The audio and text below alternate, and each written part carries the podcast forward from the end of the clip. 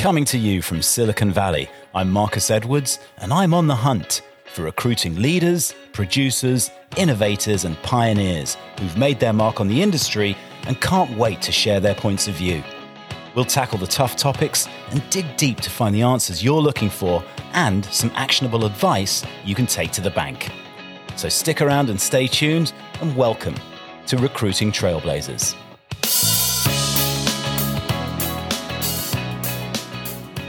Hey, it's Marcus here from Recruiting Trailblazers, and this week I thought I'd run you through a few of my favorite Stoic philosophies and how they apply to recruiting. So I hope you enjoy this episode. Cheers. So, starting from the top, it has been said that the single most important practice in Stoic philosophy is differentiating between what we can control and what we can't control. In other words, what we have influence over and what we don't, what we can change and what we can't. And Epictetus said that this was your chief task in life. So, what do you control? Well, you control the way you act, you control the choices you make, you control the way in which you respond to any given situation. And I think that's absolutely critical. You don't actually control much else. I mean, stuff happens. People do good things and bad things. Companies boom and sometimes go bust. Wars break out. Crypto goes up and down like a yo yo. People fall in and out of love. And of course, candidates get counteroffers and change their minds. One of the other things that we can't control is what or how people perceive us. And I've often thought that it's the people who truly cross the bridge of not caring at all what other people think of them. Those are the people who achieve the most in life because they seem to act without inhibition and with purpose and clarity in everything that they do. In recruiting, you can't control the outcomes, but you can control the inputs, your effort, your focus, your cadence, and your response to any given situation. And those are the places where the battle is usually won or lost. Ultimately, getting this bit right will reduce stress and help you find the resilience that you need to get through every day with a big smile on your face. Okay, so the second Stoic philosophy that I wanted to share with you briefly is memento mori. And I think we've all heard the expression live every day like it's your last. And whilst I don't actually think that's particularly good advice, I dread to think what I would do if I thought I was going to die at the end of the day, I get the sentiment behind it. Nothing is guaranteed, and nobody really knows what's waiting for them around the corner. I think Mark Twain's advice is the best despite assuming that you'll be alive for another 20 years, which is a little bit unmemento mori ish. But Mark Twain said, 20 years from now, you will be more disappointed by the things you didn't do than by the ones you did. So throw off the bow lines, sail away from the safe harbor, catch the trade winds in your sails, explore, dream, discover. I mean, come on, doesn't that give you chills? That's incredible. That should be up in everybody's office as a mantra by which to live. So that's memento mori, okay? It's it's morbid. It's being aware of the fact that you never know what's around the corner. You never know how much more time you've got and living your life accordingly. Okay, number 3 is amor fati, which you can almost guess what that means. It's amor, love, fati, fate. It's the love of fate. It means that we need to embrace everything that happens. Whether you're stuck in traffic or whether you stub your toe, you have to accept immediately what has happened with the knowledge that there's no going back. So you may as well embrace it. You may as well love what's happened because it's happened. It is what it is. So get on with it and do so with a great attitude. Epictetus said, Do not seek for things to happen the way you want them to. Rather, wish that what happens happen the way it happens. Then you will be happy. Number four.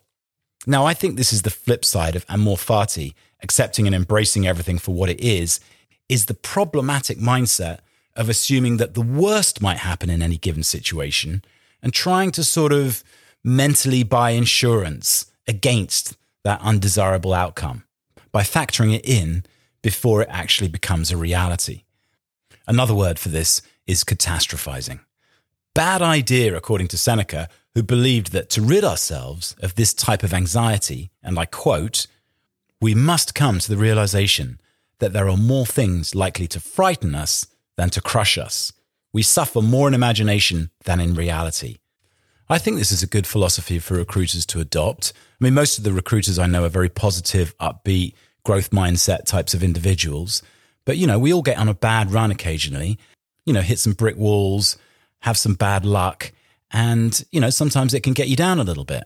Yeah, so I think it's really important to keep everything in perspective and remember that, you know, it's not over till it's over. You know, so stay focused on what you can control and never assume the worst. Okay. It's all about attitude. Stay positive and good things will happen. Okay. Which leads me nicely into the next philosophy, which is about persistence. Nothing in your life as a recruiter is more important than persistence and consistency of effort. It's showing up every day that really makes the difference in this job. And Marcus Aurelius said, You have to assemble your life yourself, action by action, and be satisfied if each one achieves its goal as far as it can. No one can keep that from happening.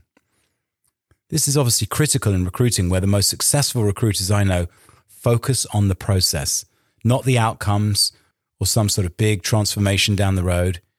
Just focus on making progress every single day, show up every single day, do the work, do the deep work, do the work that you'd like to procrastinate on, you know, shovel the coal, make the calls, do the outreach, do the work. And your effort will compound itself over time. But if you don't show up every day, it's going to take a lot longer for that to happen. You know, I always slightly cringe when somebody says, yeah, recruiting is just a game of numbers, because it's not just a game of numbers. It's a game primarily of quality, and then it's a game of numbers. I mean, you can't just do one really good thing every day and expect to be successful. You've got to do enough of the right stuff every single day, but it is certainly not just a game of numbers because otherwise anybody could do it. But like any job, there is a repetitive nature to what we do. We learn to do it extremely well, and then we learn to do it extremely well at scale. But if doing the job at scale massively reduces your impact and the quality of the work that you're doing, then you need to go back to the drawing board and focus back on quality and then start to ramp up again from there. It's quality first and then quantity second. But that's about showing up every day. That's what this whole point, this whole philosophy is about. It's about consistency of effort, remaining persistent, and staying after it every single day. So, the final philosophy that I'm going to talk about today is overcoming obstacles. And Marcus Aurelius famously said, The impediment to action advances action. What stands in the way becomes the way. And there's also a great book on this subject by Ryan Holiday called The Obstacle is the Way. So, why is this philosophy so relevant to recruiters? Well, we're in the problem solving business.